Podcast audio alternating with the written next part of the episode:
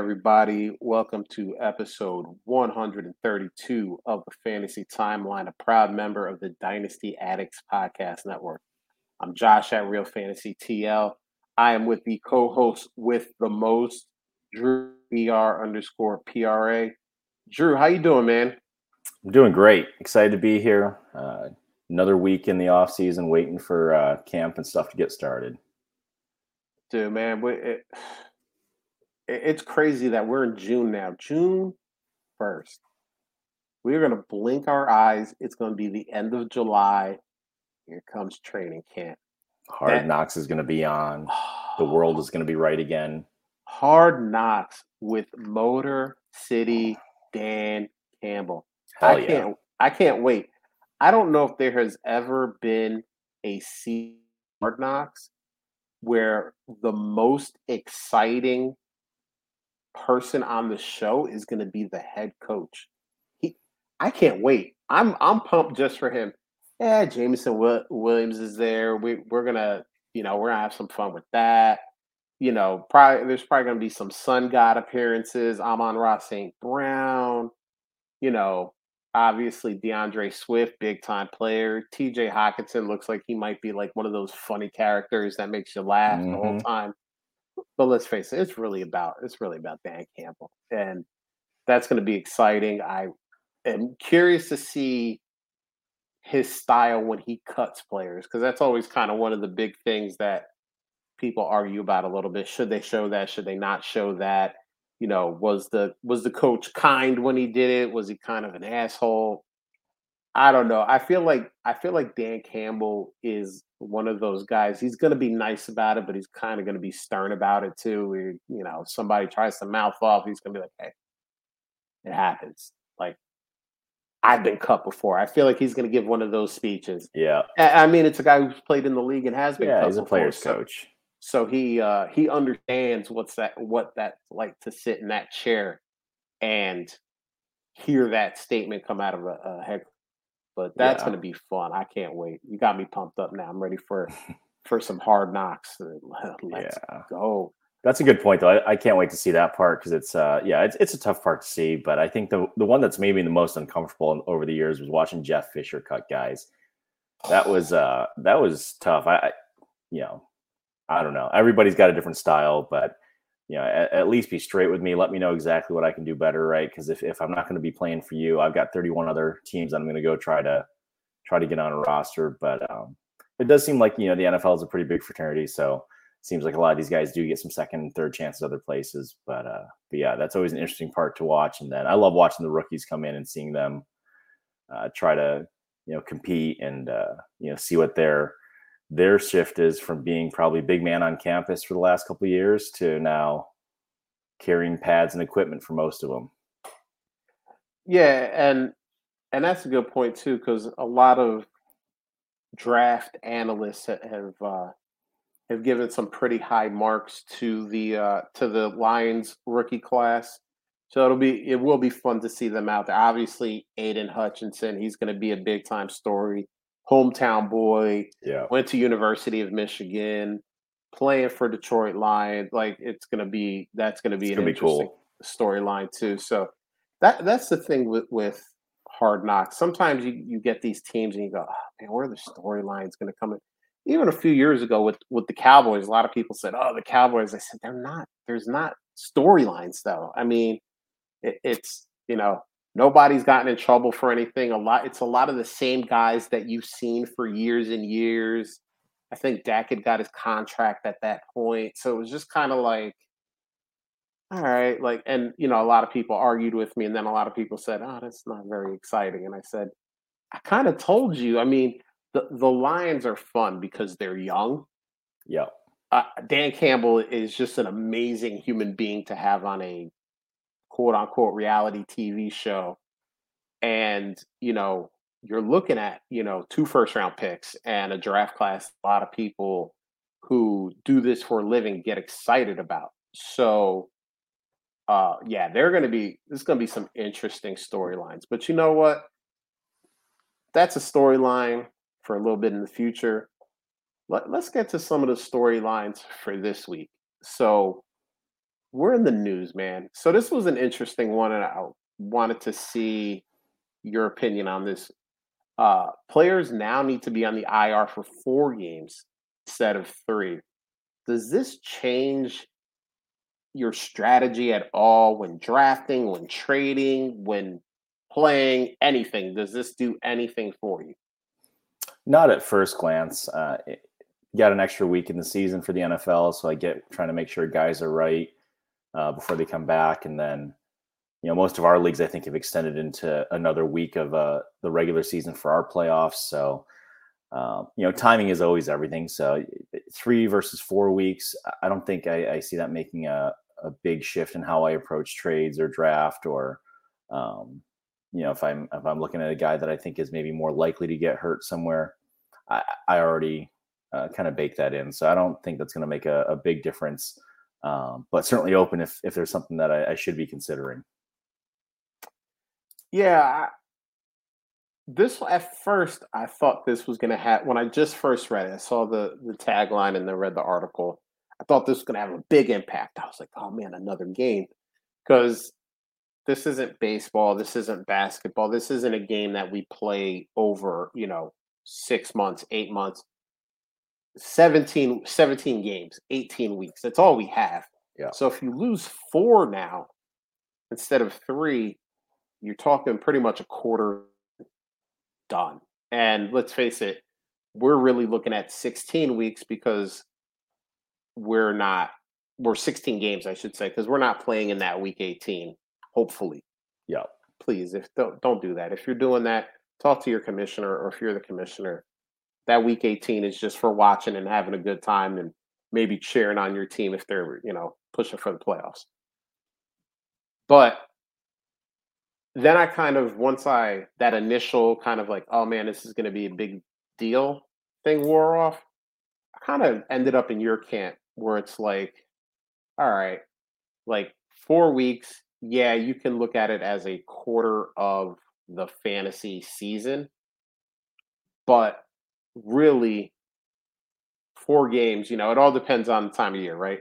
Yep. The guy gets hurt in week one and he's put on the IR for four weeks. All right, he's back week five, week six. All right, you're fine. No big deal. Hopefully, the rest of your team is strong enough to weather that. But if that happens in week 14, yikes. Now you're like, okay, I've lost this guy for the rest of the season. Yeah. So, eh, but I, but I think the same thing could even be said for missing three games. You know what I mean?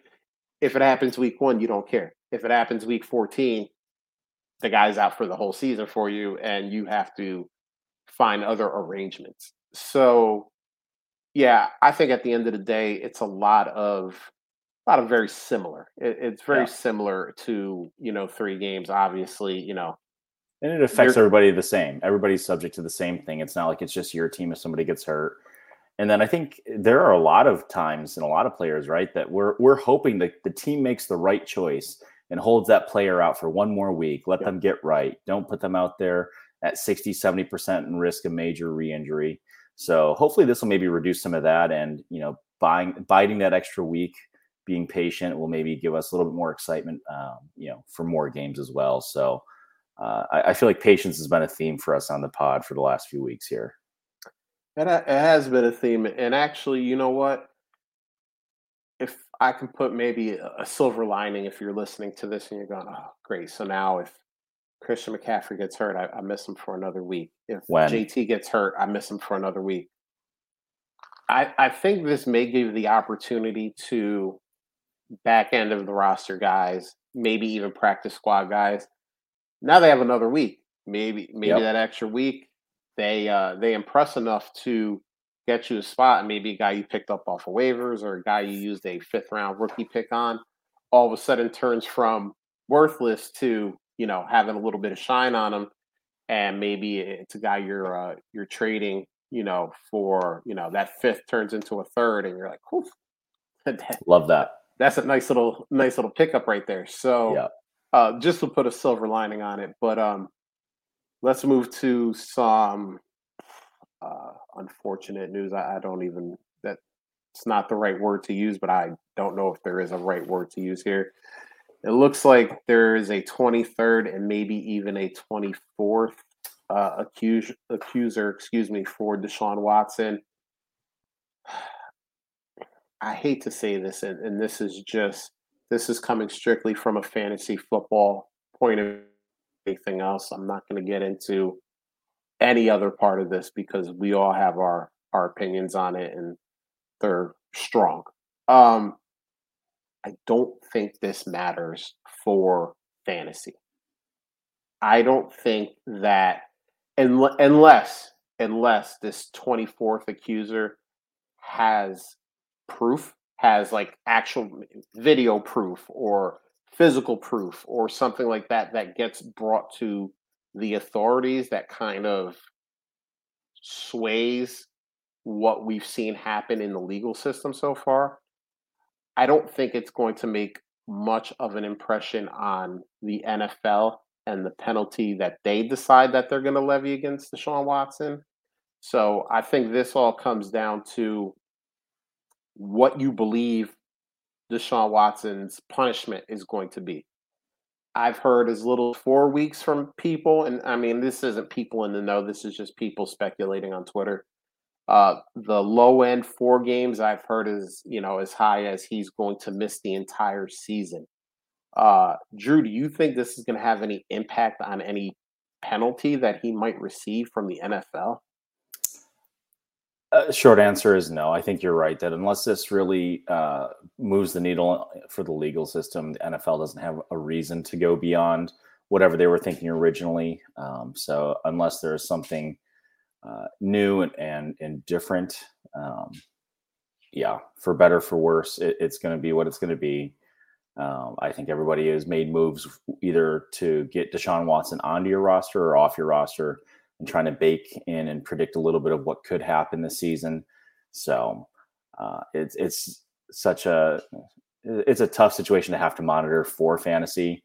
Uh, I, I, don't blame the folks that say I, I, don't want any I don't want anything to do with this and let me get what I can. And then of course you know you have folks that are in it purely for the value part and trying to see if they can get you know play on some of the uh, the additional possibilities here and get them on their roster. But yeah, I think at the end of the day, uh, what you said is is pretty spot on. If they don't have something material that changes the legal proceedings, then uh, hard to see the NFL responding differently. And I think one of my favorite follows for stuff like this is uh, Drew Davenport. Uh, mm-hmm. yep. Drew Davenport FF. Uh, he's a lawyer. He has some great threads. He'll go 15, 20, 20 tweets in a row and, and share. And he he had some thoughts originally around number 23 and some of the timing. So uh, go and get a real lawyer's perspective. And even he will claim, you know, he's not intimately involved with this, but uh, you know, it's very, very enlightening to read and see the times that he's been right and just get some of the insight um, from his perspective. So I, I, would totally throw him a follow if you haven't. Go and read a few of his threads and uh, you know get yourself caught up a little bit there. And then yeah, do what you will with the information for your fantasy team if that's something that you want to make a move one way or the other. Yeah, and ju- and just in case people are listening to they uh they're not sure about the handle. That's at Drew Davenport FF. Uh, I agree. I follow. Um, he he breaks things down so well, and it's so easy to understand. I mean, sometimes we you get into all the legalese and the mumbo jumbo, and you're like, I I don't know what this means. I don't know who this affects, and he really breaks it down so that you kind of understand like and he never he never gives you a hey listen this is what's going to happen. Like he yeah. he doesn't claim you know to be a uh a magic eight ball or or some kind of you know magician that has uh you know a path to see the future. He just goes hey this these are the crimes.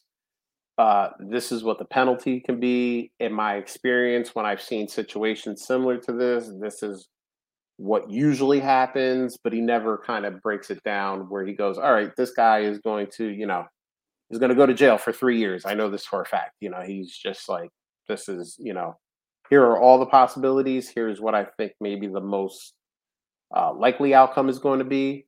And he, but he breaks, like you said, I will read a thread that he puts down. Totally. But try to get me to read an article, and I'm like, I'm like, I'm the struggle bus. And it, all of his threads are probably as long as an article, but you just it's just all chopped up and it's really you know succinct and it's really uh, on point with what's going on. Yeah, so yeah, easy to follow. That's the that's the uh, that's the handle there again at Drew Davenport FF.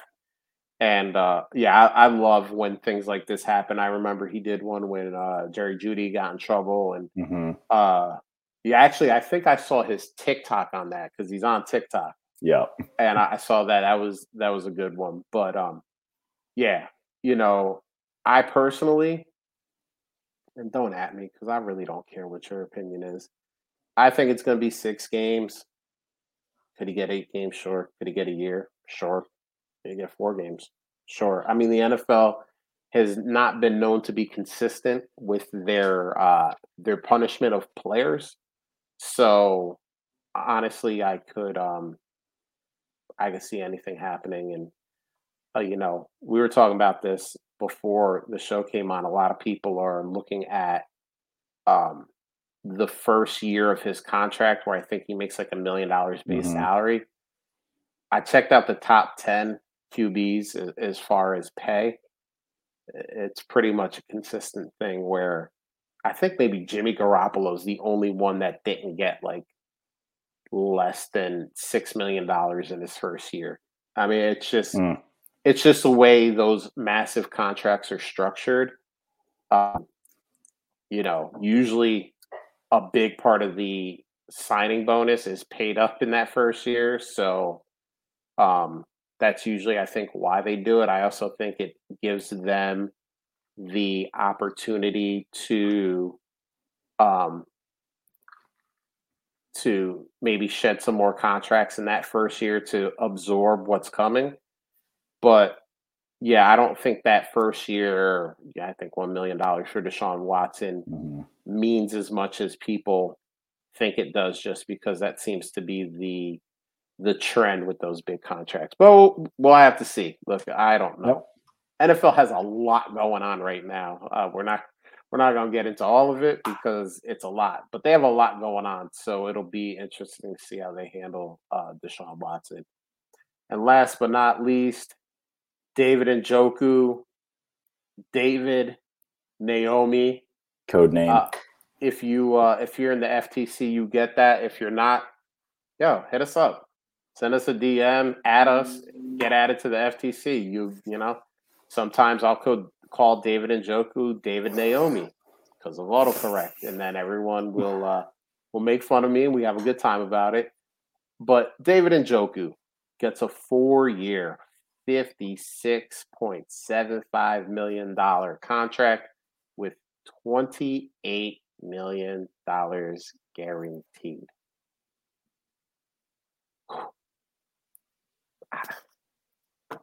Okay. Good for him. So, that sorry, that that just hit me and I'm just like God bless the NFL. Um does this change anything concerning? Are you like higher on them now because hey, they're paying them all this money and they have Deshaun Watson?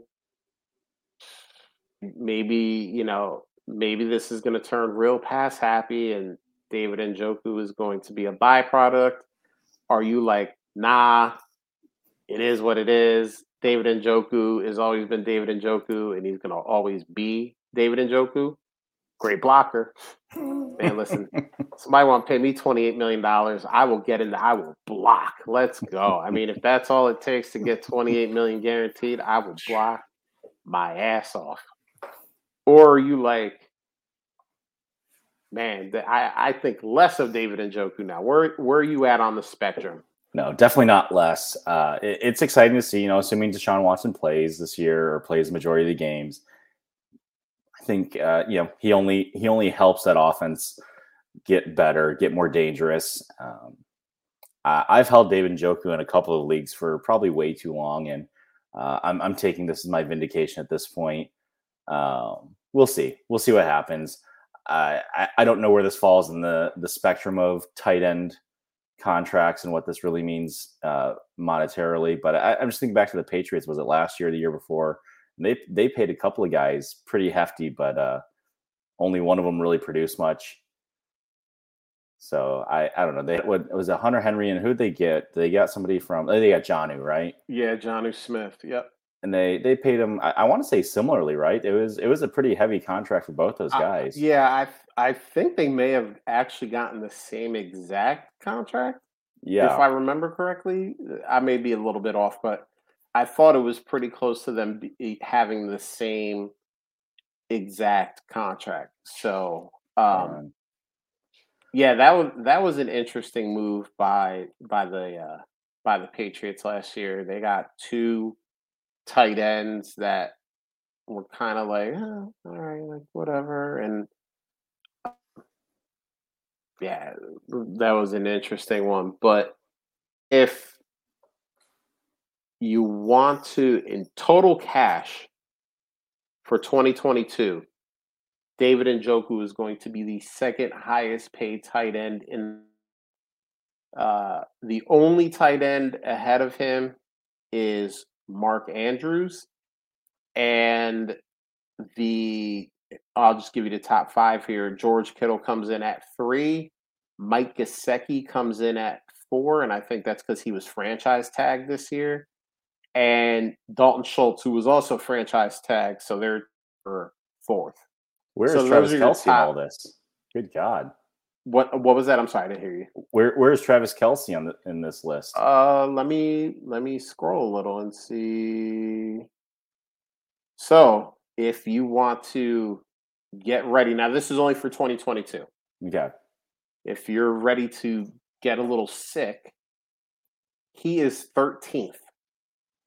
I should have waited until you were done taking that sip. uh, that's my fault. I will take full responsibility. Um, if wow. you want to know some of the guys ahead of him, uh, free agent signings from this year: C.J. Uzomah and Evan Engram for 2022 oh will make more money than Travis Kelce.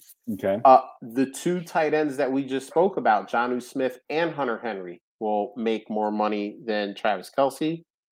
Um, everybody's favorite um, tight end slash running back slash receiver slash quarterback, Taysom Hill will make God. more money than Travis Kelce.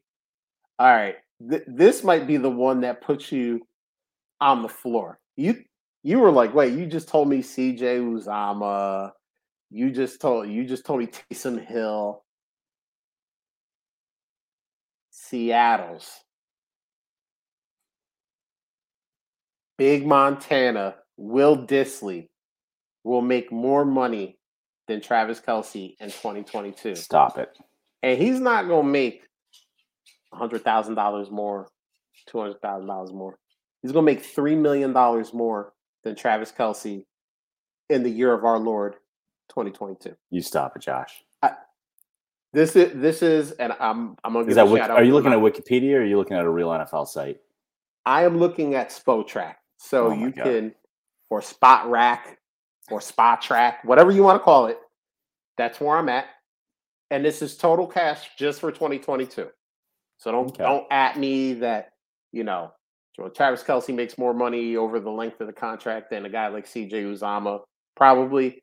But I'm just looking at for 2022. That's the all of those guys plus some of the guys I mentioned earlier in the top five, plus probably a couple more guys making more money than Travis Kelce. And that that wow. might be that might be a temporary thing because he might not wow. show up to uh to training camp because he's trying to figure out why uh, why CJ Uzomah is making more money than him. So uh I'll be right back. Yep, yep. Take it on. So yeah, this is interesting. For me, I'm I'm in the listen. If somebody is kind of like Drew, he's been a truther. I mean, I liked I liked Uzomah or excuse Uzomah. Jeez, I liked Njoku when he first came out, but I, I was off a couple years ago. Um, see see if this big old contract will get you, uh, you know, a nice little trade piece. Whether whether it's a a higher pick or a, a player that maybe you know you uh that maybe some people think is not going to do as well that you have a little bit more faith in and you know get that because like at this point they i mean i feel like david njoku has showed us who he is and you yeah. like say you know well he's only had baker and he's only had you know whoever else was quarterbacking that team the long list of uh, names on the back of that jersey but i mean at some point you just got to take i mean Travis Kelce was uh was unbeatable with Alex Smith throwing him the ball. And I like Alex Smith. He's a good NFL quarterback, but that's not an elite NFL quarterback or an elite fantasy quarterback or or NFL quarterback. But and Travis Kelce always kind of was in there. You know, we we dog on Jimmy Garoppolo, but we mm-hmm. love George Kittle. Yep. Like, you know what I mean? So we have to, you know, keep it in perspective where we're like, sure, he didn't have the best quarterback play ever, but he hasn't produced either. It's not yeah. it's not like we can say, well, he hasn't produced as much as others because of the quarterback play. He just really hasn't produced. I mean, I think he has as many touchdowns in his career as Travis Kelce did in that year where he broke all those records. Like, think about that. In five years, David Njoku has as many touchdowns as Travis Kelce had in one. Yeah. Okay. Like, that tells me something. So, um, that that'll be that'll be inter- interesting to see. Uh, if you're listening to this and you've made a David Njoku trade, whether you've bought them or sold them, let us know. Add us. It'll be fun to talk about this as the season goes on. But this is going to transition right into the timeline because this was a fun. Uh, this was a fun tweet to see, and this is from Jay Wall at Jay Wall underscore ff. There is a real chance Harrison Bryant is the tight end one in Cleveland. Jay. Jay. Jay. Listen, man. Uh, I appreciate the gusto. I appreciate you um, planting your flag. But unless the chief, David Njoku, David Naomi, goes down, gets injured, Harrison Bryant is just is really just going to be an afterthought because before the before the Browns remade their wide receiver room this offseason, I would have said, okay, they re signed the Chief. They're going to do a lot of two tight end sets. They have Deshaun Watson, but they got Amari Cooper. They traded for Amari Cooper. They drafted David Bell. They have Donovan Peoples Jones. Like they have they have a good tight or excuse me, a good wide receiver room. Not elite, not the best in the league, but I think Amari Cooper, David Bell, and Donovan Peoples Jones is is very, very passable. Mm-hmm. Is you know is good, not great, not not elite, but good. So you know, unfortunately, between those three guys, you remember you still have some guy named Nick Chubb. Kareem Hunt is still on that roster. We've seen D'Ernest John- Johnson can play even when one or both of those guys get hurt. I don't think there's going to be a lot of uh, a lot of plays going uh, Harrison Bryant's way. I, I got to read you a couple of these, Josh. I'm, I'm logged into the DLF's Trade Finder. Ooh, let's go. So May 2022, 12 team, uh, you know, super flex, and I didn't do any kind of scoring settings here. Um, but here's one that happened yesterday. Ooh. 12 teams, start 10. Uh, it, it's one of the safe leagues. We're in one of those together. Um, you know, 28 person roster, okay. full PPR, 2.0 premium for tight ends. Ooh. Okay.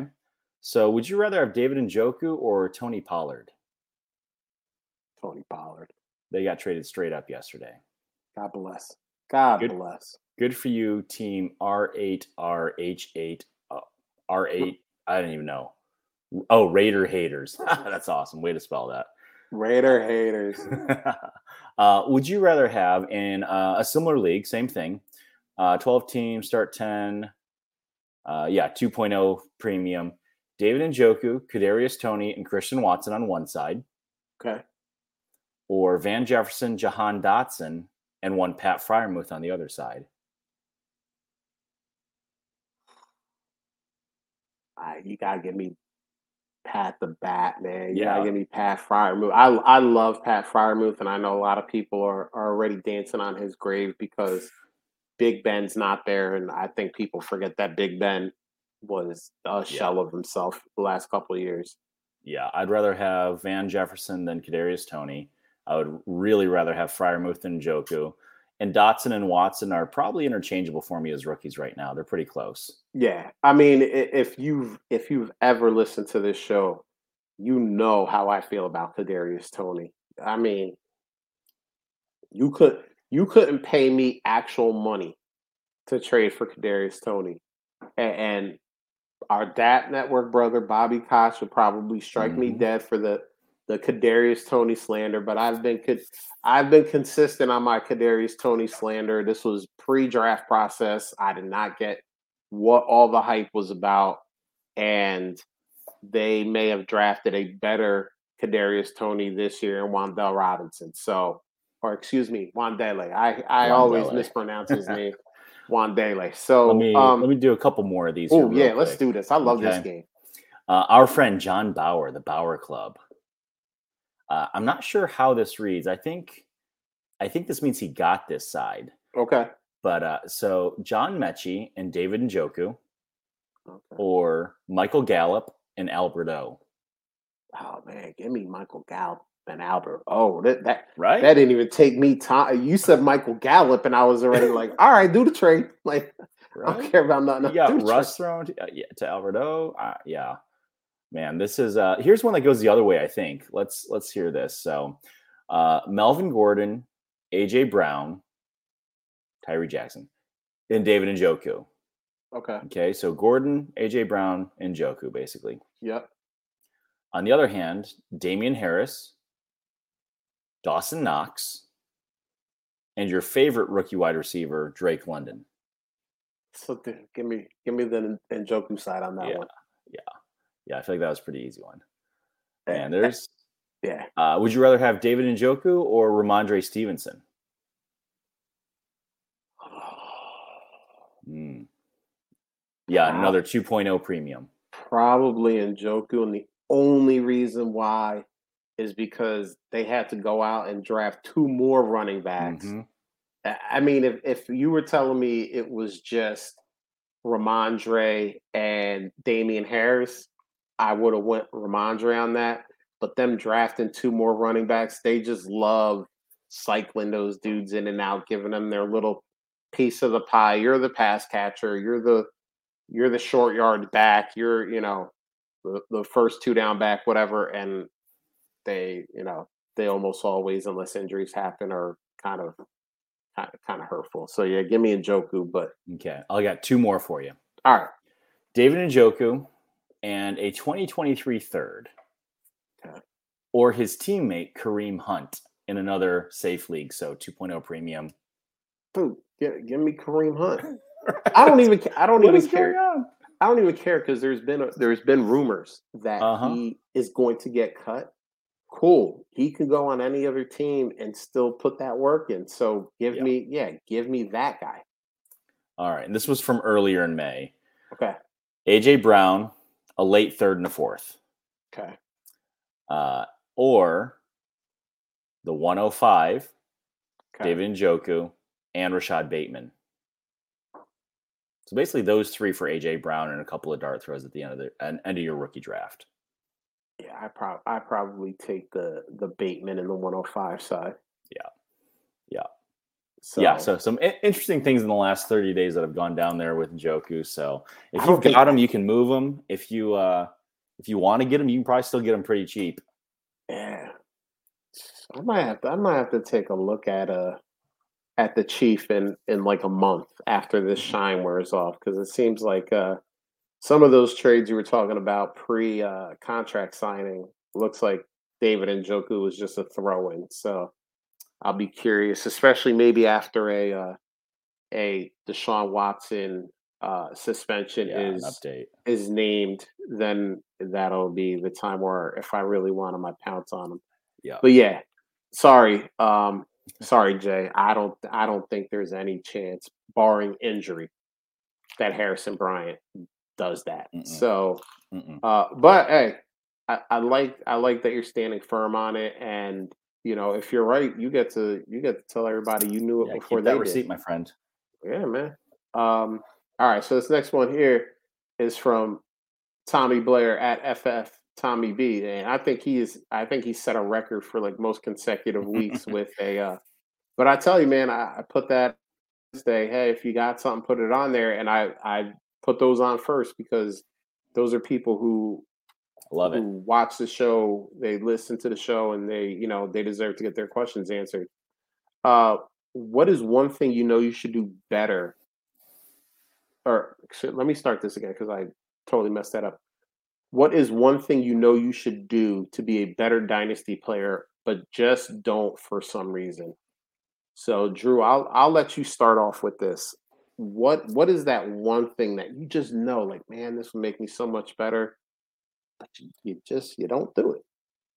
Uh, I think this year I'm really feeling it with the, the volume of leagues I'm in. I, I should probably pay for a service like Dynasty Nerds or something like that to help me keep track of all my leagues, track waivers, um, kind of take a look at my portfolio. That's one uh, that I might still do. Uh, but otherwise, in general, uh, I should send more trade offers. That's that's the short answer. I should send more trade offers because I'm from New York. I don't know if you spent much time watching TV in New York in the '90s, but our tagline for the lottery was always, "Hey, you never know." and that and that's so true. It's actually funny because you you mentioned getting a, a, service or something like that, and that is something for the last three years that I have thought about doing and I haven't done. But I was like, you know, I don't know if that's good enough. So uh, then I really kind of racked my brain to see, like, all right, what. And then you mentioned trade. So it's so funny that we're kind of on the same wavelength with this. I definitely am bad at sending trades. Uh, I also think I'm bad at um, countering trades. Mm. Now, I'm the type of person, if you send me a terrible trade offer, I'm not going to counter you because obviously you, you know, you either think you're going to get one by me or you don't respect my ability as a as a fantasy player. I'm just like, all right, if you're like, hey, um, you have Aaron Rodgers, what if I give you two thirds? Was that going to work out? Well, all right, we're done. Like I, I'm we're already so far apart that I don't feel like negotiating. But I think sometimes when things are maybe one step away or two steps away, I just go for that reject instead of going for mm. that counter button. Yeah. And I think that's something I need to be better at. And I also need to be better at the amount of trades that I send. It's so funny. Um, in the uh, the OG league in the Dynasty, uh, or excuse me, Fantasy Timeline OG league, we had the 102. Bill and I were trying to wheel and deal that pick. Mm-hmm. We pro- we probably sent offers to four or five, maybe six different owners. We not me, that dude. We told we told you in the chat it was on the block. If you didn't get an offer, you could always put one out there for that 102. Um, we got a lot of bad offers. Um, I will say that. Um, y'all know who you are. Do better. um, but we we were countering things. We were, you know, we it wasn't just like instant reject. Even bad initial offers weren't instant rejects. It was like, all right, let's try to get this to where we think it should be. And you know, obviously in a lot of those cases the other side said all right now you're going too far the other way we didn't get anything done but i mean and bill can probably co-sign we, we probably had somewhere between like 15 and 25 offers that we made before we finally just gave up and we were like all right no one is going to no one is going to take this pick off our hands and give us anything of value for it. So we're just going to make the pick. But, you know. who'd you take with that 102, Josh? Jameson Williams. Yeah, you did. Yeah, we did. Uh, how do you feel about that? What What do you think about that? Because Bill and I were were we were banting about some names, and a lot came up, and I said, "How you feel about Jameson Williams?" And he said, "He said if you like him, let's take him." And I said, "You know what? I'm gonna do something different because I think in that spot, if Garrett Wilson has been available, I've been taking Garrett Wilson, and yep. I have a lot of exposure to Garrett Wilson. Yep. And I was like, you know what, this is this is gonna be different. I like Jameson Williams, so this isn't a, like I'm just doing this to be different. But you know, this is the 102, and and before people go, well, wait a minute, you're at the 102, your team sucks. Why are you taking a guy that's not going to play for six weeks? But we actually, your team doesn't suck. Well, that that's the part I want to explain is that yeah. we were actually third in this league this year, and uh, we're returning pretty much all of the the big time names. You know, we got JT, we got Ja'Marr Chase, we got Diontae. You know, we have a lot of a lot of very good players. Boy, CeeDee Lamb, CeeDee Lamb, uh, TJ Hawk. Hockenson. Yeah, we have a lot. So Jameson Williams doesn't need to go in there week one and like do something to make this. T- and we have we still have our own pick, so we're picking at the 110 later on in the draft. So, um, you know, we're like, uh, if he's out for weeks, six weeks, however long he's out for. I read an article today that um, his surgeon that did his ACL surgery said that he um, feel he feels like he's going to be ready for week one. Not that the mm. surgeon is giving that opinion, but he's saying that you know he's been rehabbing intensely, and you know he feels that he can be ready for week one. I don't think the Lions are going to play him week one unless he's out there and he, they're like, mm-hmm. okay, he's a hundred percent, he can go. Because let's face it, they're looking at this 2023 draft like, hey, hey, we still got picks. We can be we can be a very bad team and get a very good player in 2023. So uh, they, I don't think they're going to rush him back. But it was just kind of like, yeah, what if this guy comes like week seven and is just that dude? Like, even if we're like a four and three team or a four uh, three and three team, excuse me, after six weeks, and he comes back week seven, let's go. Like that's just another piece of the puzzle. So, um, yeah, but we we were. I, I don't know if Bill was, but I was curious how the rest of the league was going to um, was going to view that because I don't I don't think that happens often. Have you been seeing that Mm-mm. happen often? Mm-mm. Yeah, and I, I, he's been he's been hanging around between like the 106 108 range. Yeah. And I and I think that um I mean a lot of times you see a team that's in at the 102 and they're they're not good. So um even though I think it, it a lot of people were saying he was the best wide receiver in this draft pre ACL injury. And I think if you if you believe that, this is all about what you believe, what you've seen, what you've heard, you know, when you kind of put your own list together. But if you think he's going to be out for six weeks and you're at the 102, they just rack up those losses for six weeks and then, you know, put him on your taxi squad if, if he's yep. out there and he's really kind of, you know, if he's killing it, on your taxi squad and get that early 2023 first round pick. But, uh, but yeah, so that that's where we went, and it'll be interesting. I, I was uh, I was glad to see that uh, right after us, uh, Drake London went.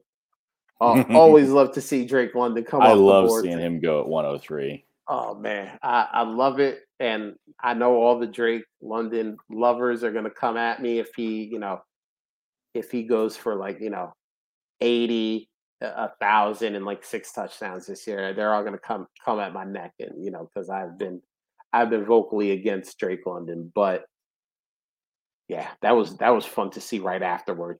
Drake London. I was like, oh, perfect. I don't even I don't even have to worry about him at 110. And I, I actually don't know how Bill feels about Drake London. So I would be curious if um if I if I would have to uh uh you know, compromise with my with my partner in crime there, Bill. Um, but hey, it is what it is. Yeah, I've only so, got uh, I've only got Jameson Williams in three of my almost twenty leagues, and uh, I wish I had more. I wish I had more. Uh, I think I'm similar with you, where I had some of those early picks. I was going Garrett Wilson, so I think I probably got Garrett Wilson in maybe like four or five of my leagues. So I, I think with the wide receivers in general, I try to be a little bit spread out this year to kind of diversify a bit. So I know I've got London in uh, one or two leagues. I've got Burks in one or two leagues, but um, definitely uh, wish I was more overweight in in the Jameson William and Garrett Wilson camp. But I like it. I think it's I think it's a, a solid move for your team, knowing what you've got the makeup for there. Um, I, I mean, I I eked past you in the playoffs last year because Dallas had the flukiest second half ever for CeeDee Lamb. All he needed was one catch for about five yards, and y'all would have would have moved on. And and I, I, don't know, we could look back at the scoring and probably based on how Lindsay's team did, probably uh, won it all. So uh, it, yeah, it's one of those things. Any given Sunday, right? Or I guess it was a Monday night.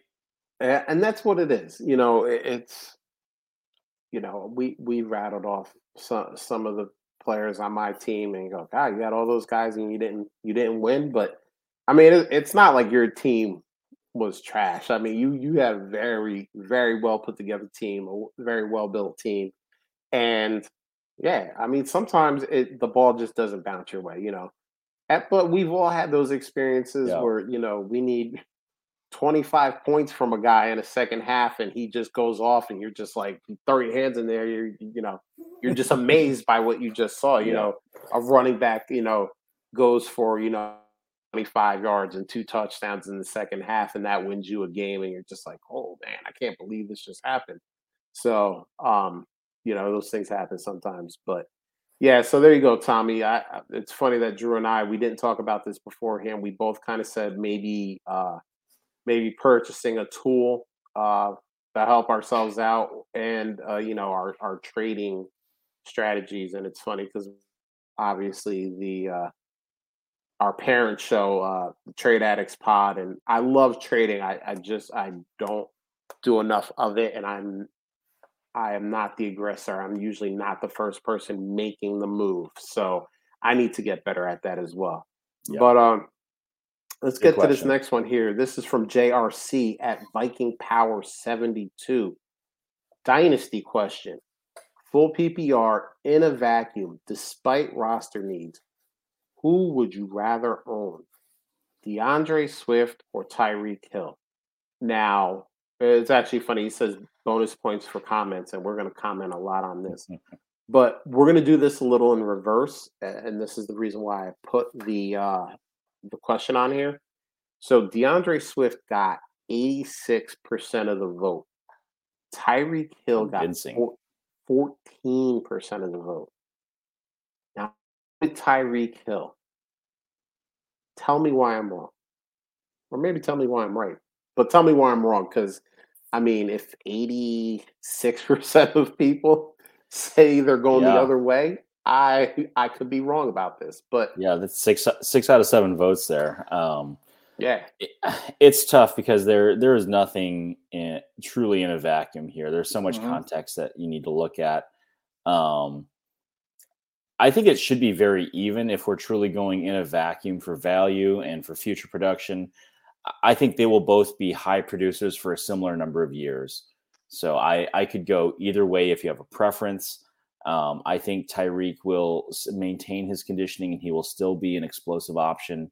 Uh, you know, I, he may not get a lot of deep throws from Tua, but they will scheme him into touches and he will get opportunities to make big plays for you.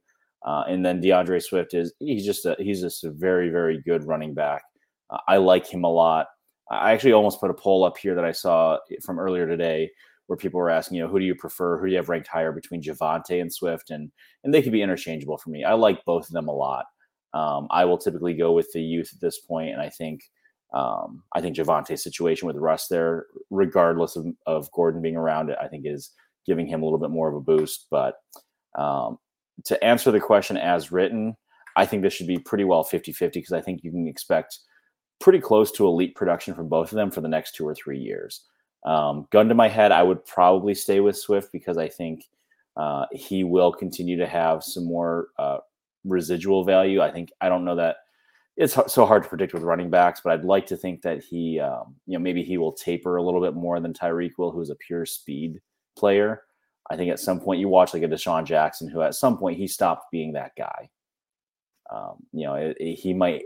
I think last year, the year before, he had maybe one or two of those plays total, and you're not gonna unless you're in you know a really deep best ball. That's not gonna help you a lot. So you know, gun to my head, I'm I'm going I'm going Swift on this question. Um, but if you're talking about like who who could put up the bigger games over the next couple years to help you win and win you the week, Tyreek could absolutely be that guy. So I, am totally fine with you picking Tyreek on that side. Yeah, and you know, Dynasty is is a crazy version of fantasy football because we and I know our uh, our other DAP network brother Rocky always kind of rails against the fact that as soon as somebody turns 25, we're like ready to put them out to pasture. They can't play the game anymore. But it it's funny because the Lions are, are are really building something. They're like building something the right way. Um, and they have T.J. Hockenson. they have Jameson Williams, I guess they have Amon-Ra St. Brown. I'm not as big of a believer as a lot of other people are, but they also have picks.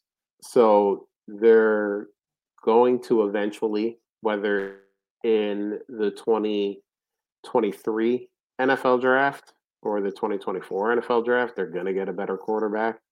Jared Goff is just there because of the boatload of picks that came along with him he's a fine quarterback, but he's mm-hmm. not going to be the quarterback for the next five years there.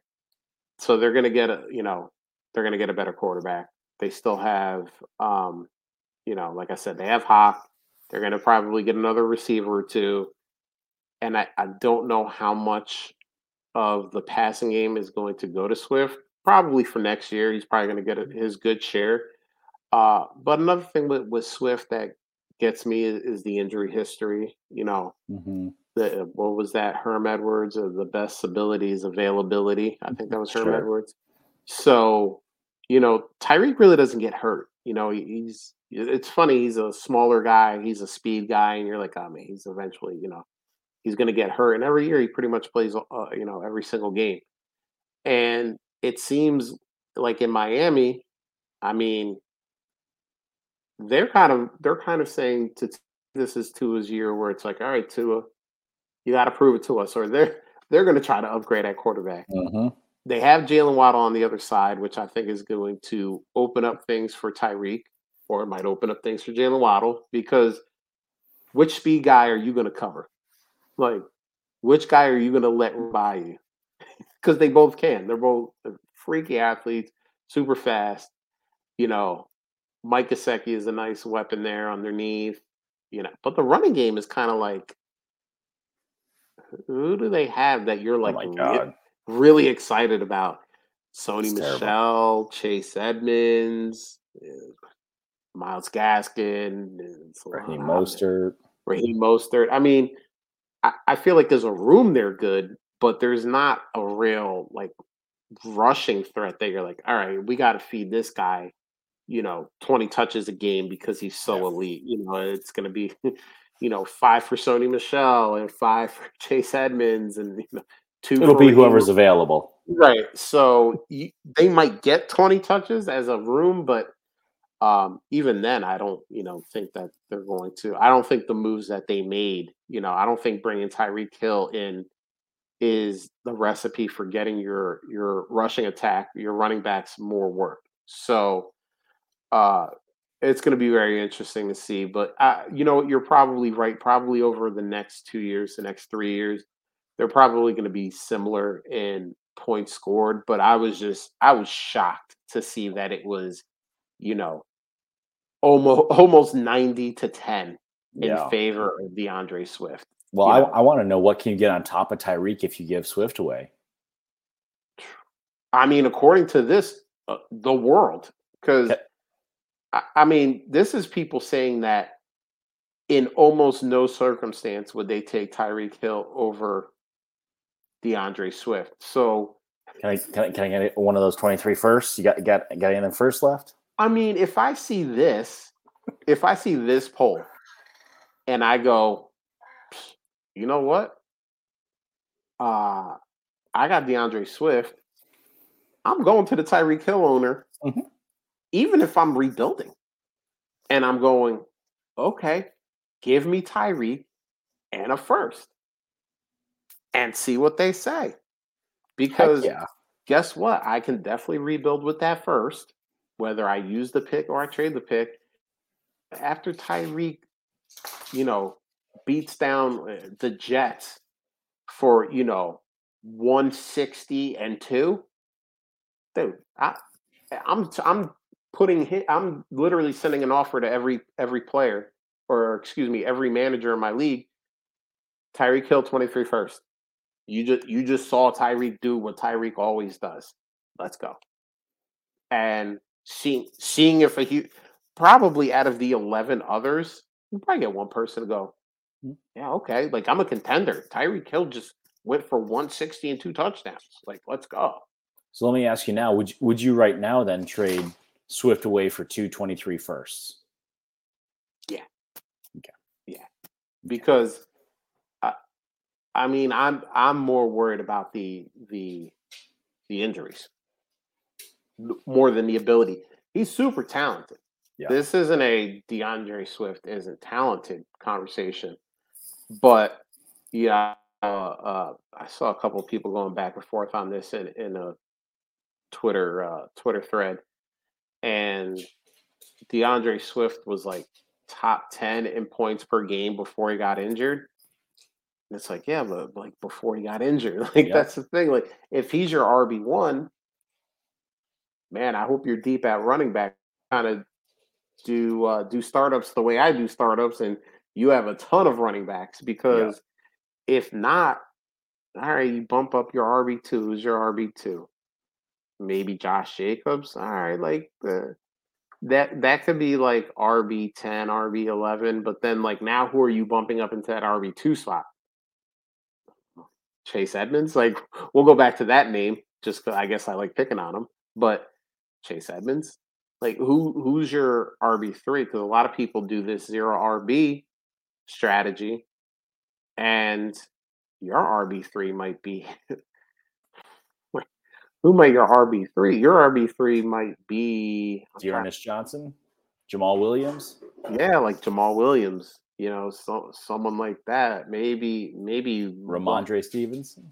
Yeah, yeah, Rhamondre Stevenson, Pierre Strong. We'll just name all the New England running backs. You know, and that's the thing. Like at that point, you're really you're really stuck then at that point because yeah you you've lost those points from uh Swift but you're you're like grasping at straws to try to you know to try to figure out okay like RB3 who is it you know so that that's that's one where it just surprised this was very surprising to me i was very yeah that's pretty lopsided for what that is I was kind of stunned. You know, I, I was like you, you know, if this was 60 40 towards Swift, I would totally understand. Listen, Swift is younger, Swift is the running back.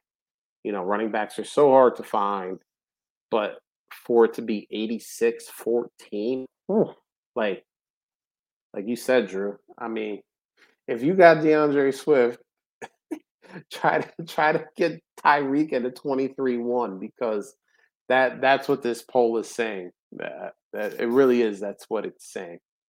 So uh, we got this next one here from to Utah at Steve Sanders six hundred. Uh, this is a twelve team Superflex Dynasty tight end premium PPR. Which side do you got? And this was this one was a lot closer. So this will be this will be a fun conversation. Mark Andrews and the already hurt Rashad Penny for TJ Hockenson and Elijah Moore. So Elijah Moore, man, that was a guy we all loved last year. I loved him. I, mm-hmm. I loved him. And now I love his teammate Garrett Wilson. Maybe I'm just like an undercover uh, New York Jets fan. Who knows? But uh, which one? Which side do you like here? Do you like the Andrews and Penny side, or do you like the Hawk and Elijah Moore side? It's so hard to get me to move off of Mark Andrews. That's the short answer. I mean, I, I like TJ Hockenson.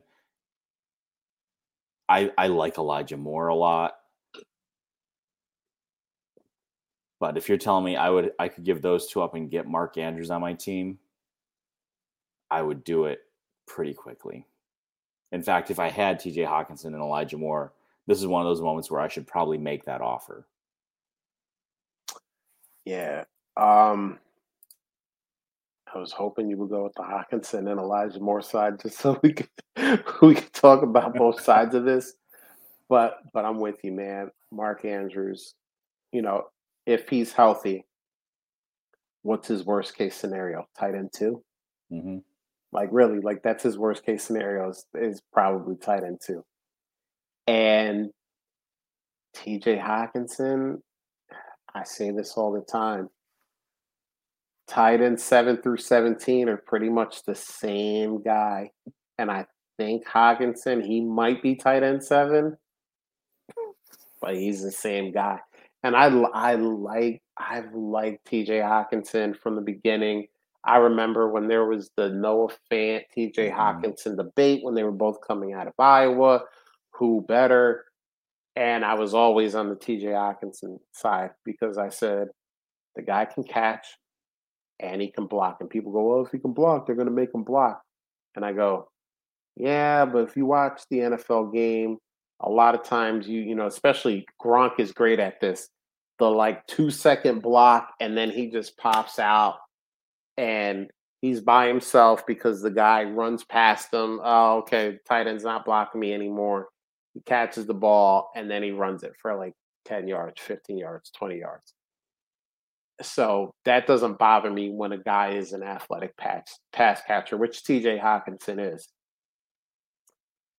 He's another one though. You know, I don't know if the uh, the Lions are just snake bit with this kind of thing, but he's the one that he's battled injuries, and mm-hmm. you know, it's kind of he's he's like he might be my tight end seven, but at that point, the difference between seven and seventeen, and I don't have this number off top of my head, is probably just a point or two. And at that point, give me the give me the weak winner. Give me the guy that every time I set my lineup, Mark Andrews is in there, and you probably don't have a guy that can compete. Yep. I mean, Travis Kelce can compete. Maybe Kittle can compete, maybe. And what is it? That's the end of the list, right? Is there anyone else you can think of? I mean, everybody's pinning their hopes on Kyle Pitts. Kyle Pitts is the is the other guy that I think has the ability to do it, but but has not shown yet that he has the cons- it doesn't have the consistency to show that he can do that week in and week out. And unfortunately, I think it's going to be another year of he's going to have flashes. He's going to have big games, but I think Marcus Mariota is going to be very limiting to mm-hmm. his upside. So, um, but yeah, like there's like two guys that you really, if you look across, you go, okay, I don't have the definitive advantage at this position. Everyone else, you're like, yeah, my dude is way better than your dude, and it doesn't yeah. matter how you try to spin this. So give me Mark Andrews. That side actually lost out. Uh, it was close. That's why I put it on here. 53 to 47. So it's very close. That's a pretty much 50 50. But I'm with you. If there was a league that I had um, TJ Hockenson and Elijah Moore, I would try to upgrade that for Mark Andrews and see, you know, I honestly probably wouldn't even ask for Rashaad Penny at that point, you know, I'd ask for like a second and see what yep. happens, you know. Yep. But um yeah, I'm not, you know, I'm not going to be in the game where uh where I am trading away Mark Andrews. That's mm-hmm. for sure. I mean, unless I get something insane, unless someone is just going to, you know, give me a Godfather offer. But yep, I think most people know that going in, and aren't even going to try to attempt it unless they they're giving you at least what they think is a Godfather offer. Mm-hmm. So, uh, so they say there you go to Utah. Uh, hopefully, you're getting Mark Andrews and uh, Rashaad Penny. And what I guess what, what would you need to add to the Hawkins side for you to to move Mark Andrews for that? So let, let's say to Utah is the one that has Andrews and he's looking to get maybe multiple pieces. Maybe he needs some depth. What else would you need in addition to make that trade to send Andrews away? Listen, I know it's being greedy, but you could take Elijah Moore out. To be honest with me, um, we're gonna say it again. Give me one of them 23 first, man. Like, and, and that's that's for real because is can you make up a real story? Not like you spin things a hundred different ways. Can you come up with a real story where Hawk ends up as the tight end one? No, I think I think there's a, a realistic chance that he could end up inside the top five. He could be tight end four on the year, depending on how things shake out. Mm-hmm. But the gap between tight end four and tight end one of Mark Andrews is still right significant. And that, and that's what I'm saying. So you want me to give up? And I'm still. Th- by the way, I'm still thinking about that deal. That's not like a lockdown. All right, for sure. I'm trading away Mark Andrews but like that'll stop and give me pause. That'll make me really think through, okay, what does my team look like? What do I need? You know, what will this 23 first be? Because obviously 112 is a lot different than 105. So, you know, you're kind of obviously you don't know at the time, but you assess teams and kind of go, okay, I think this team is one of the better teams in our league. Uh, this is one of the not so good teams in our league. So you're you are doing that kind of assessment. But yeah, it would need to be like a first for replace, me to uh, replace Elijah Moore with another wide receiver. That would make this work for you. Tee Higgins. Yeah, I love Tee Higgins. I did. I, I love Tee Higgins. CeeDee, CeeDee Lamb. Like that that kind you know of range fun- for me. Yeah, and you know what the funny thing is, eh, being a Cowboys fan and everything, Tee Higgins makes me smile. CeeDee Lamb makes me think. And CeeDee Lamb makes me go, okay, let me let me assess this. Tee Higgins, I'm like, oh yeah, like you don't messed up now. You gave me Tee Higgins, let's go. But yeah, um, yeah, that's yeah. that's where I am. I think yeah. if, if it was Hockenson and Higgins, I I would I would struggle with that, and I would I would probably put that in every chat I'm in and see what people thought. Yeah, um, exactly, exactly. Yeah, that's a really that's a really good point. Yeah, I mean now, if this was last year, the Elijah Moore height was in full effect. I I probably would have said, "Oh yeah, Mark Andrews, I get mm-hmm. Hawk and Elijah Moore." Yeah, mm-hmm. but uh, that things change that quick. I mean, the it Jets took a it receiver does. at number ten this year. They obviously, you know, I think both guys are going to do very well, but obviously, Garrett Wilson was drafted to be the yeah. one, to be the alpha. And, and Zach Wilson is no Joe Burrow. He's not going to support those guys the same way. Ah, probably not, unfortunately. I mean, most likely not. I, I, I mean, I, you know, I I I took a dump on Zach Wilson throughout the pre-draft process, but man, the hate the hate is so so large, and I, I was a part of that. That I, I'm pulling for him now. I'm I'm, I'm, hoping he does well because man, I mean, I don't know if I've seen a, a guy who's been drafted number two catch well, so much hate. That's why you got dumped on. So you get for being number two, man. sure, I guess so, man. Um, but yeah, hopefully, Steve, that gives you some context, and hopefully you uh, you get a good deal done that you like and is good for your team. For sure, for sure. Let's hit this next one here. Josh McMillan at underscore Josh McMillan. Trading away Montgomery in a rebuild. Happy with the return. So he traded away David Montgomery and Jakobi Meyers, and he got George Pickens and a 23 second. I'll start this one off. I don't think you got enough. I mean, you got you got two seconds pretty much because Pickens is, is going in the second for David Montgomery. we, this is another guy we dump on. I don't dump on him. I'm I'm a reformed David Montgomery dumper on.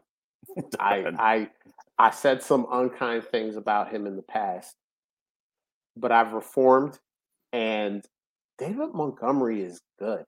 The man scores points. He scores points.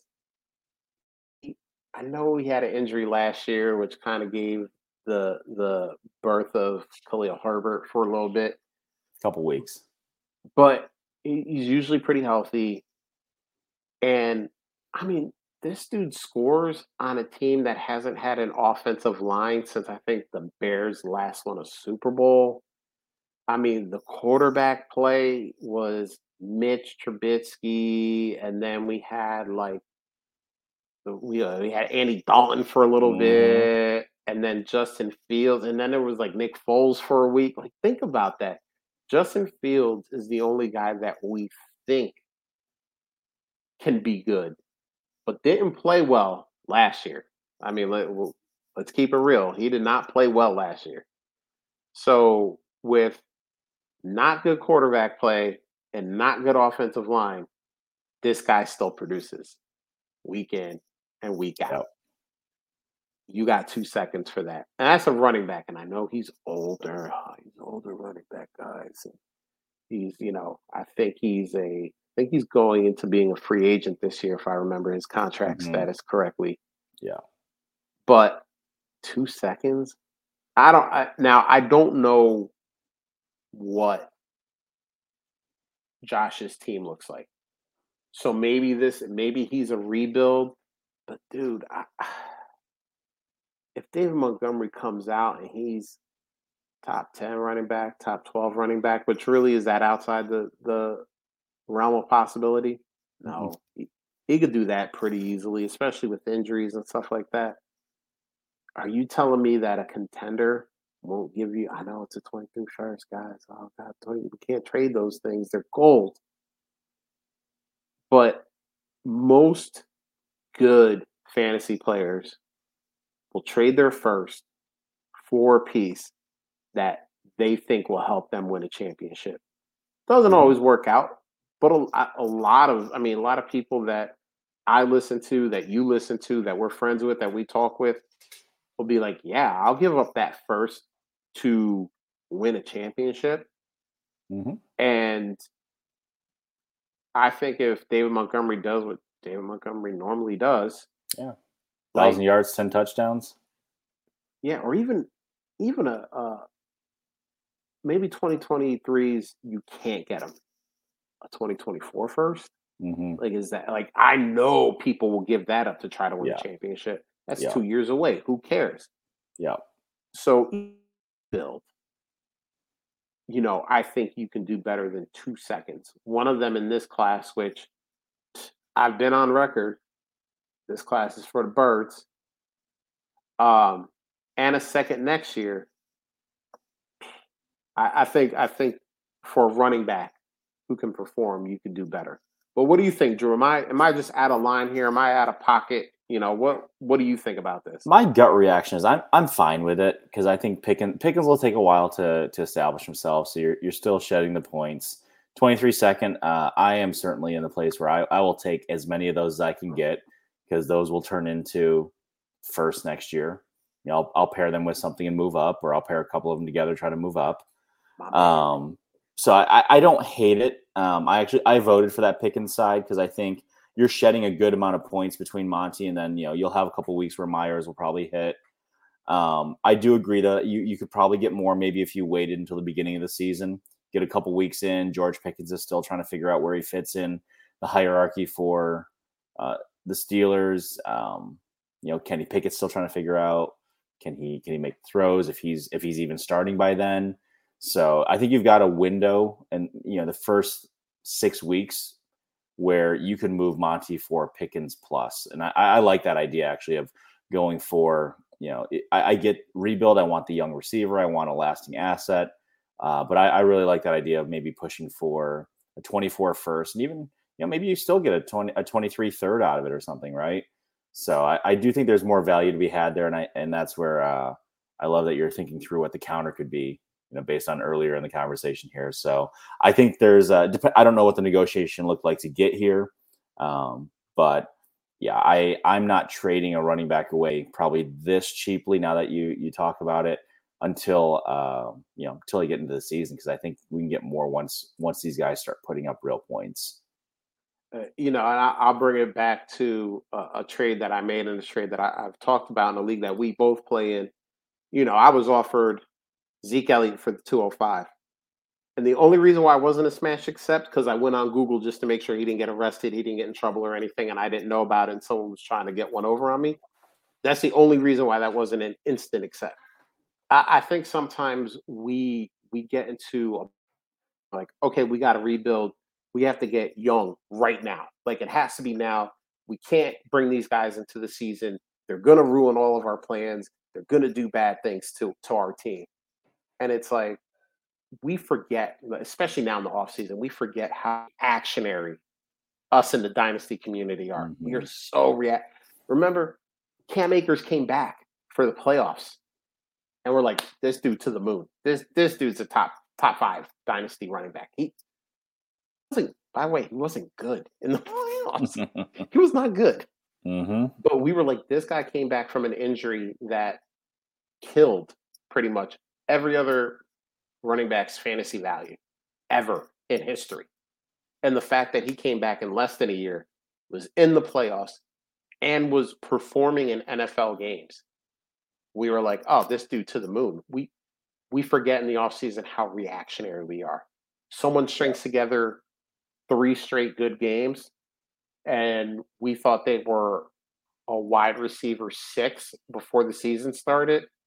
All right, that guy's a wide receiver two now. Shoot him up. And that is that is what we have to remember. And like how hard would it be for David Montgomery to put together three good games? Yeah. Not, not hard. Not very. Not hard. And at, after that third game, you go, hey, 23 first. First person that gives me a 23 first. I don't care if it's 112 or it's 102. First person to give me a 23 first, you got David Montgomery. And, you know, every league is different, so please check your bylaws. But I know the the league I run, my only rule about starting lineup composition is that your guy your guys have to be on the active roster. They they can't be on IR, they can't be on bye week. Besides that, go so if your league is like that, and like I said, check your bylaws, you don't yep. even have to start David Montgomery. Now, if it's a potential points type league, that that changes the game too. But you know, you don't you may not even have to start David Montgomery. So if you're worried about, oh, he's going to get me all these points, he might even win me games that I don't want to win because I want, you know, hopefully he's a rebuild, hopefully the 101 in 2023.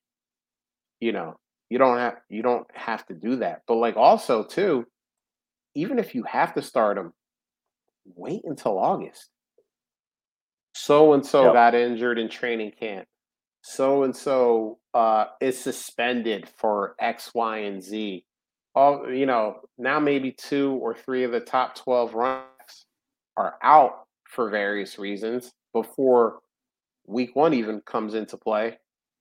And you go to one of those teams and go, hey, you kind of ran into some bad luck. A 23 first for David Montgomery. Like keep your championship. Like there's a lot of different ways yep. to play this. And I think that two seconds isn't enough for Montgomery. But who knows? Maybe, like you said, Drew, you use that 23 second. Maybe George Pickens has an okay season. Maybe you package those two things and get yourself into the bottom of the first and get yourself mm-hmm. an extra first round pick. You know, maybe mm-hmm. it's a, a 23 second and Tyreek Hill because apparently nobody likes Tyreek Hill anymore. you know, and and that could get you, you know, a little bit higher into the first round. Who knows? But uh, there are options there. But um, yeah, that was a good one. I'm glad. I'm glad you actually you like the pick inside more because that uh that that was a good back and forth about that. And this was this was 51% for the Montgomery side and 49% yep. for the pick inside. So obviously we were split here, and the community as a whole was split in this poll. So that, that's kind of good when you see trades like that. That means that you make that deal and both sides feel good about it. Both sides yep. said, okay, I came out with something that I needed, something that I wanted. And you feel, you know, unlike the uh unlike that previous poll. Uh here's the last one before we get out of here. This is from Emerson Beery at Dynasty underscore analyst. Trevor Lawrence didn't just have bad coaching last season it was some of the worst coaching of all time. Now, Emerson, I'm going to stop you there. What I tell everybody Trevor Lawrence was the head coach of that team. Urban Meyer just stood there and collected a check. He didn't know what players were on the field. He didn't know what players were on the opposite side. Uh, Aaron Donald. Um, so he wasn't even coaching. He was just there getting a check. And listen, we all work with people that just show up, they don't do a damn thing, and they get that check every two weeks.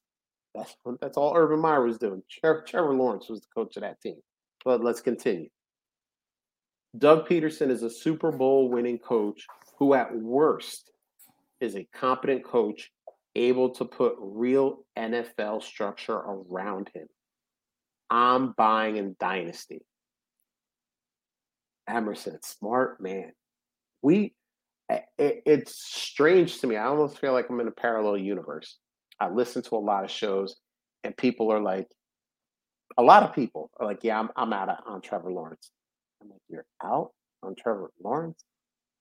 Like all these people this time last year were telling me that Trevor Lawrence is, is the greatest quarterback prospect to ever come out since Andrew Luck or Peyton Manning.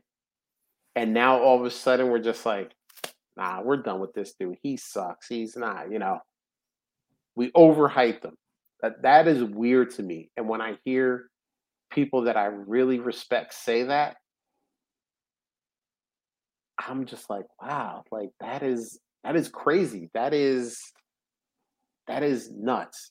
And I'm listen, I'm not a fan of they have around them, the Christian Kirks and the Zay Joneses and the Evan Engrams.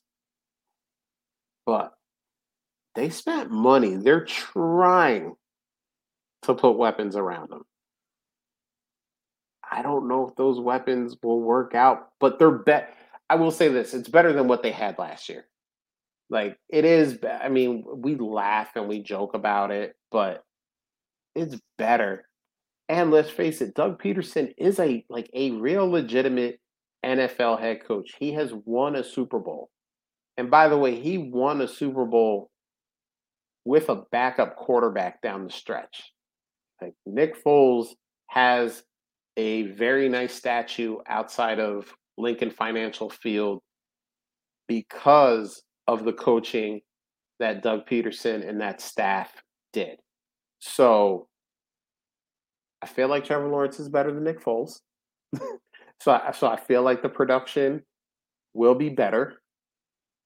And I think uh, I think Pederson knows how to be an actual NFL coach. I, I think he knows what it takes. He did it for years in Philadelphia, which is a very tough market to coach to coach in. I think Jacksonville's a lot more laid back with what they expect from the team and what they expect from the head coach. Um, so I'm with you, Emerson. I'm I'm buying too. So here's my question to you, Drew. What are you willing to buy for? Are you on this train where Trevor, Trevor Lawrence is just he stinks and he's never going to be what we thought he is, or could you buy for the right price? What's your price? What's the right price, Drew? Tell me. I just need you to admit that this is your burner account, and I will go out and make an offer on my burner account.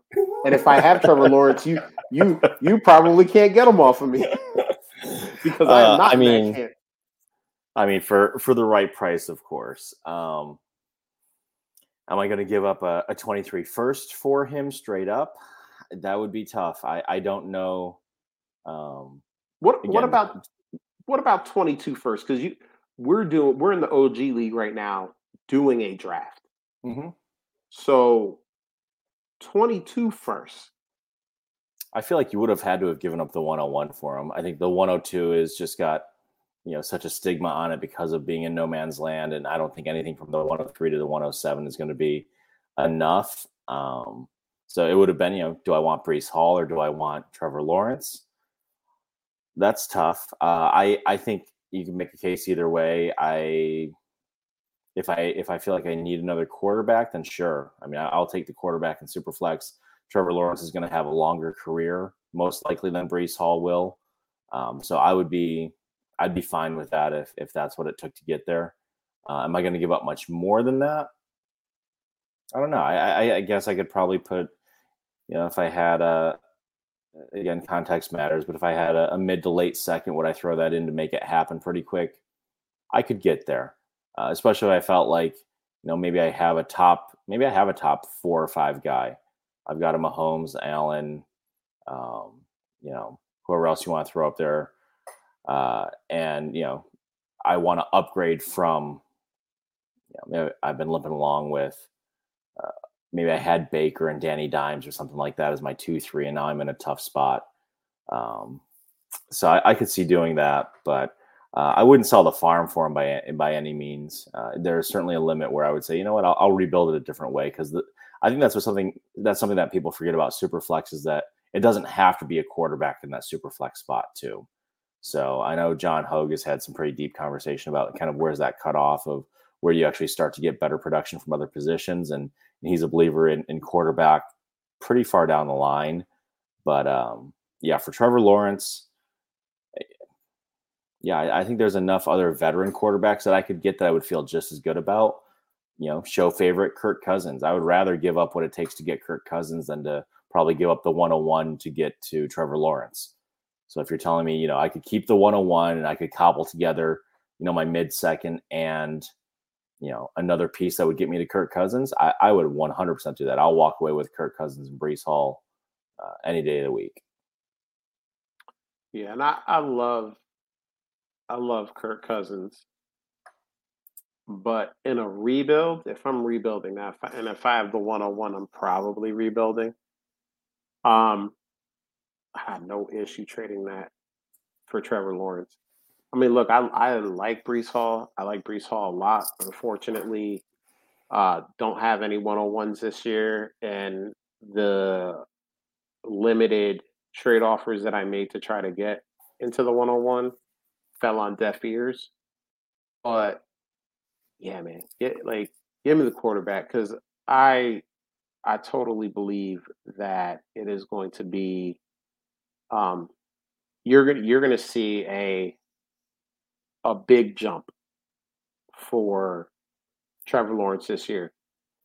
Uh yeah, the the weapons aren't like groundbreaking. You're you're not sitting there going, "Oh man, these these weapons are insane."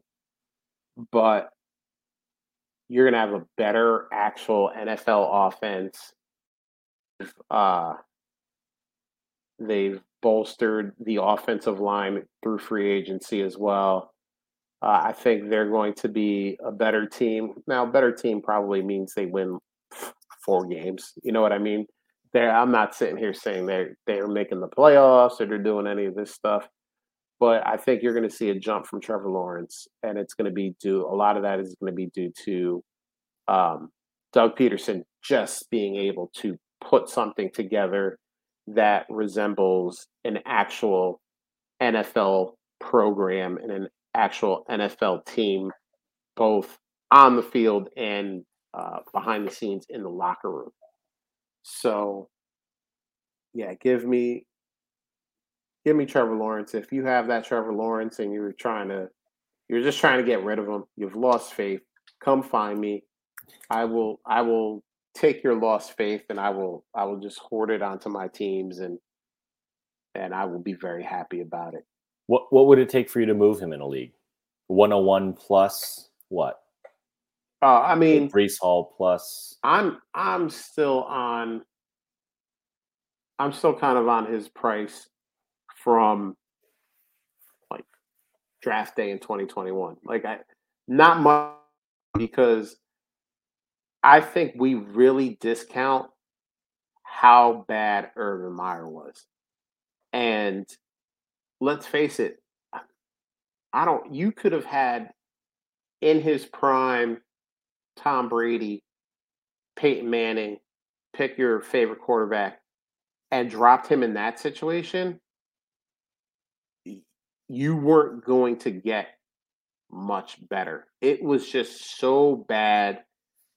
I, I mean, coaches, or I should say, a head coach assaulting a player, not flying back with the team, not knowing who was on the field for his own team, not knowing who was on the field for the opposing team. I mean, we've seen bad coaches, we've seen bad game, we've seen bad strategies, but we haven't seen just terrible on every level. And that's what Urban Meyer was. And then we then we ask a rookie what greatest of all time, whatever you want to call him, coming out. And then we just drop him in there and we're like, hey, good luck, man. You, you're going to be fine. You have you have limited weapons, limited offensive line, a bad coach. Not actually, bad is an understatement. One of the worst coaches of all time, if not the worst coach of all time, both on and off the field. And we're just like, uh, Trevor Lawrence is, is the problem. It's Trevor Lawrence is the reason why Trevor Lawrence didn't score points. And that that is the part that really kind of throws me for a loop is that we just go, Urban Meyer was a bad head coach. Urban Meyer needed to to jump three steps, three levels to be a bad head coach. Like that's how terrible he was. He needed to upgrade. Uh, let's use a uh, a fantasy football term. He would have had to upgrade three tiers to be a bad NFL coach. That's how bad he was. And I think a lot of people are just minimizing that. And I, I'm thinking, okay, a lot of people, not just myself, because let's face it, I should be the last person you listen to when it comes to breaking down tape and all that stuff. But a lot of people who are very good at that were all saying the same thing. Trevor Lawrence, does he have flaws? Of course he has flaws but he's still one of the best prospects to come out in the last what, 10 years. And now all of a sudden, after one year, we're just like, this dude stinks. This dude can't play. And we totally discount Urban Meyer. I don't get it personally, but hey, you know what? If you want to discount the Urban Meyer effect, let's go. Uh, like I said, you know where I'm at. If you're in a league with me, you know me you can give me that Trevor Lawrence discount all day. If it takes me the 101 in this draft to do that, I'm quite fine. I, you know, I think Breece Hall is going to be a very good um, back, a very good fantasy running back. He's he's honestly, I will say he will be, unless barring injury, he will be uh, probably a first round um, running back next year. He'll be in that JT Javonte, unfortunately, Melvin Gordon came back, but Javonte was in that talk for a little bit. He's going to be in that conversation where it's like, okay, what running backs are we taking in the first round? There's probably going to be two to four of them, two at the minimum, four at the max. Mm-hmm. I honestly believe he's going to be in that conversation. But I think Trevor Lawrence has the ability to be um, a very, very, very good quarterback in the league. And in Superflex, I'll take that all day. So, yeah. I mean, people forget, I think, too quickly that Peyton Manning still holds the record for rookie interceptions in a season. Yep. So there, there's a lot of parts to to work through.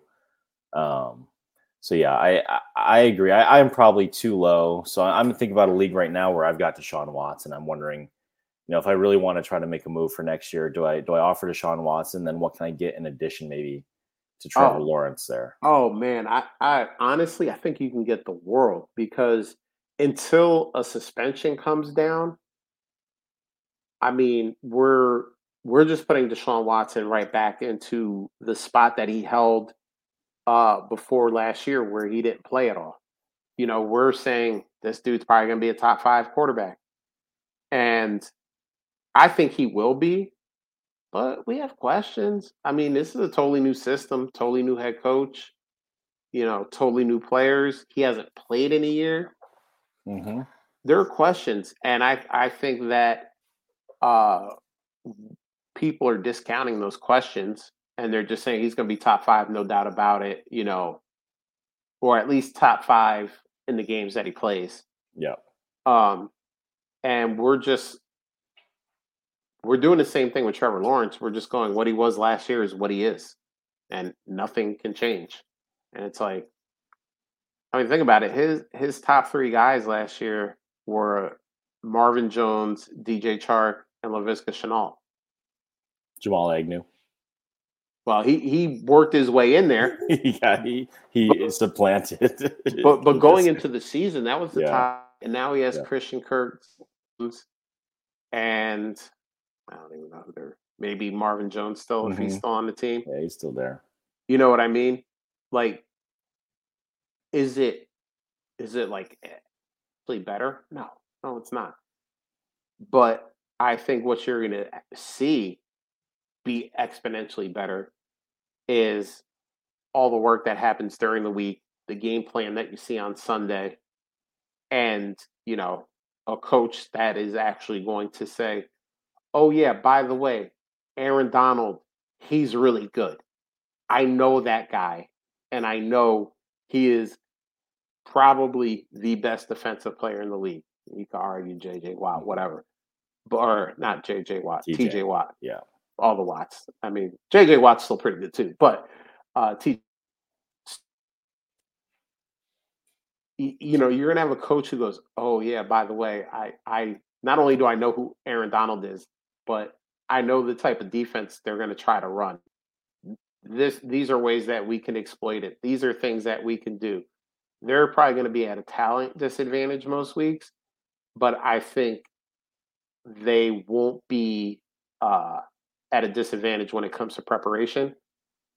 And last week or last week, last year, it was both. They they had a talent deficiency and they had a coaching. So uh, it'll be fun. It's going to be fun to see what happens with Trevor Lawrence this year. I think he makes a big jump just due to the due to that fact. So that was fun. Always good to have a uh, a Trevor Lawrence discussion. No, that, that's not my burner. I am not going to. Uh, I'm not going to do Emerson like that and and take credit for some very wise words. I'm not going to take that credit. I've said some similar things, but very wise uh, in in his tweet there. So what I want to do is thank everybody that was in the chat. K Matt, K Mac was in there. He he threw some stuff out. I think maybe he was trying to scout us for what we would do later on in the uh, first round of our OG draft, K Mac. Uh, but uh, appreciate you, and I know there were a lot of other people that were in and out too. Um, remember, if you're if you're watching us on YouTube, make sure you hit subscribe. Make sure you hit the bell so that you know when we come come on live. Uh, give us a thumbs up on that video. That helps the whole algorithm thing don't hesitate to leave a comment. Those are always fun to read uh, when they're real and it's not spam. Uh, and then if you're listening to us on podcast, appreciate you guys. An hour and 40 minutes. We went long, but we had a great time. Uh, we always try to keep it to about an hour and a half, but a lot of good questions this week. So we wanted to get them all in and give our opinions. Remember, if you just maybe someone told you about the podcast, maybe you were just searching for a podcast and you found us if you haven't hit subscribe, hit subscribe. If you can do a rate and review on your uh, podcast directory, do that too. It helps us out, and it's always fun to see uh, comments that are left and uh, respond to those as well. So, Drew, I think on that note, I think I said thank you to everybody. We are out of here. Late.